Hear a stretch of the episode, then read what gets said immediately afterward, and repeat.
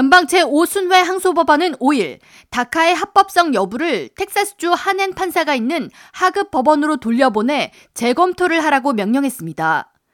애초 미 주류 언론들은 연방법원이 보수 성향의 판사들이 우위에 있는 점 등을 들어 지난해 내려졌던 다카 시행은 위헌이라는 판결이 2심에서도 동일하게 내려질 것이라고 예상해왔습니다.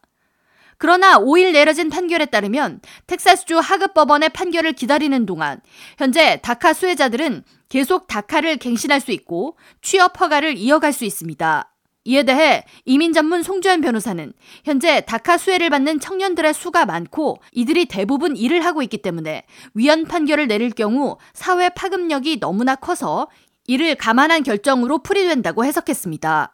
근데 이제 너무 지금 많은 사람이 그거를 가지고 있잖아요. 다카라는 거를 가지고 있기 때문에 지금 이거를 그냥 위헌 판정을 내버려서 다들 뭐 이제 뭐 다시 뭐 deportation이 된다거나 워크 퍼밋을 못 쓰게 하면은 사회에 끼치는 파급력이 너무 커서 일단 새로운 사람한테는 주지 않되 지금 밑 아래 court로 내려 보내면은 그쪽에서 지금 현상 유지가 가능할지 그러니까 현상 유지는 해주려는 그, 그 movement로 보여요. 그 내려간 거는 하지만 더 expand 되기는 조금 어려울 수는. 올해 3월 말 기준 다카에 등록된 공식 수혜자는 61만 1,270명이며 이들의 평균 연령은 28.2세입니다. 이들 중 80%가 멕시코 등 남미 출신이며 이 중 한인은 약 만여 명으로 추산됩니다.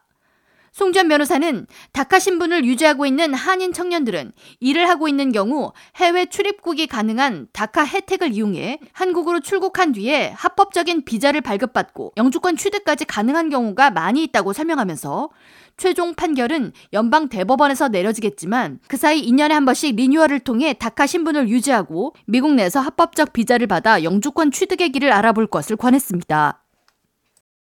일단 2년씩 리뉴가 될 때는 계속 해주셔야 돼요. 이게 무슨 뭐 영주권이나 시민권으로 우리가 패스가 되지 않더라도 일단은 그걸로 해서 지금 불체를 막아놓는 그 부분들이 있어요. 그렇기 때문에 만약에 이제 조금 더 면밀히 지금 상담을 해보면은 어떤 분들은 진짜 전혀 불체가 없는 어린 친구들도 굉장히 많아요. 왜냐하면 이게 이제 지금 기존에 2012년에 나왔지만 막 이제 조금 더 어린 친구들은 아예 그게 바로 뭐 나이가 차면서 이렇게 됐다. 그러면 아예 불체가 안 쌓여요. 법적으로 볼 때는.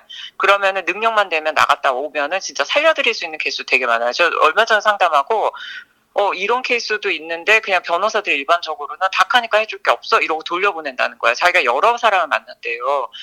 송 변호사는 다카 신분의 청년들은 미국에서 태어나거나 자랐기 때문에 주류 사회 활동에도 경쟁력이 전혀 밀리지 않고 능력이 뛰어난 경우도 많아 비자를 받을 수 있는 경로가 다양하다고 설명하면서 대법원 위헌 판결 여부에 관계없이 다카 신분을 유지하고 있는 한인들은 합법 체류 신분을 회복하고 영주권과 시민권 취득을 할 것을 권했습니다.